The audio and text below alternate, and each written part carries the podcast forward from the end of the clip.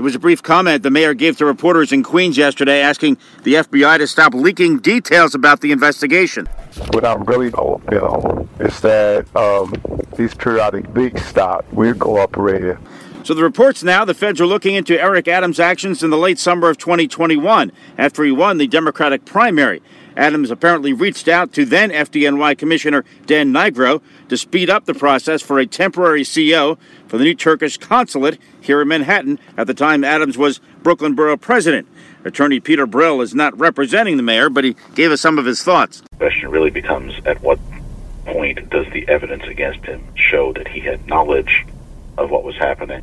Because they're not seizing his phones because they think he didn't have knowledge. Let's put it that way. Mayor Adams saying he'll take more questions at his weekly media availability Tuesday. Glenn Schuck, 1010 wins on 92.3 FM at City Hall. We really need new phones. T-Mobile will cover the cost of four amazing new iPhone 15s, and each line is only $25 a month. New iPhone 15s? Only at T-Mobile get four iPhone 15s on us and four lines for 25 bucks per line per month with eligible trade-in when you switch.